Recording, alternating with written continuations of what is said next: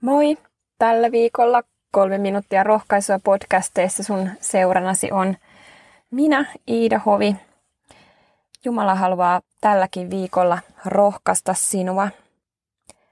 Luukkaan evankeliumi ensimmäisessä luvussa jakeessa 38 on upeat Jeesuksen äidin Marian sanat, kun hän sanoo näin, että minä olen Herran palvelijatar, tapahtukoon minulle niin kuin sanoit.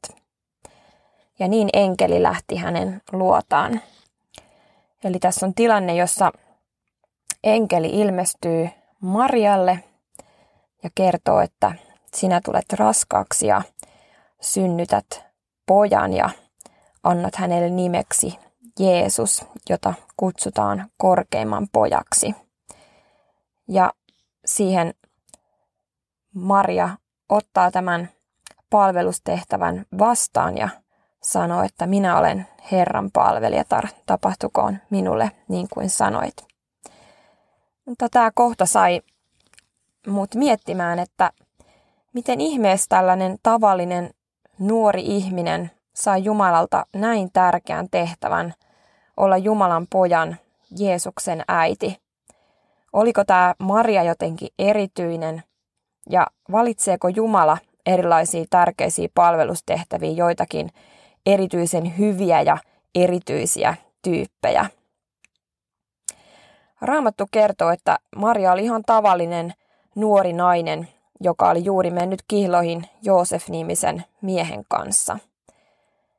Maria uskoi Jumalaa ja hän tahto kuulla ja toimia sen mukaan, mitä Jumala hänelle sanoi enkeli Gabriel ilmoittamana –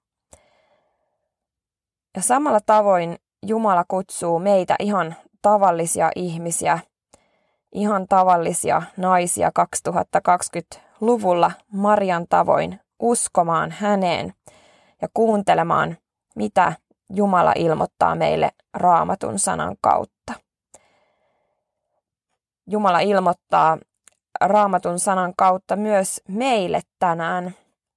Älä pelkää, Jumala on suonut sinulle armonsa. Jeesus on suuri, kutsu häntä korkeimman pojaksi. Jeesus on Daavidin sukuun syntynyt Jumalan lupaama kuningas, jonka kuninkuudella ei ole loppua. Samoin niin kuin Jumala kutsui Mariaa elämään häneen turvaten, ihan tavallisissa arjen ja elämän asioissa palvellen – samoin Jumala kutsuu sinuakin. Saamme Marian tavoin ihan tässä tavallisessa elämässä omalla asuinpaikkakunnallamme, kotona, työssä, opiskeluissa, harrastuksissa, seurakunnassa, ystävien ja tuttavien keskellä palvella hyvää tehden ja Jumalaan uskoen. Jeesus syntyi tänne myöskin palvelemaan meitä. Hän syntyi pelastamaan meidät Jeesus puhuu itsestään ja sanoo Matteuksen evankeliumissa luvussa 20, joka tahtoo teidän joukossanne tulla suureksi, se olkoon toisten palvelija. Ei ihmisen poikakaan, Jeesus, tullut palveltavaksi, vaan palvelemaan ja antamaan henkensä lunnaiksi kaikkien puolesta. Maria ja Jeesus on siis erinomaisia esimerkkejä ja esikuvia meille Jumalan kuulemisesta ja toisten ihmisten palvelemisesta. Marian tavoin ihan tavallisina ihmisinä mekin saadaan sanoa ja rukoilla. Minä olen Herran palvelijatar.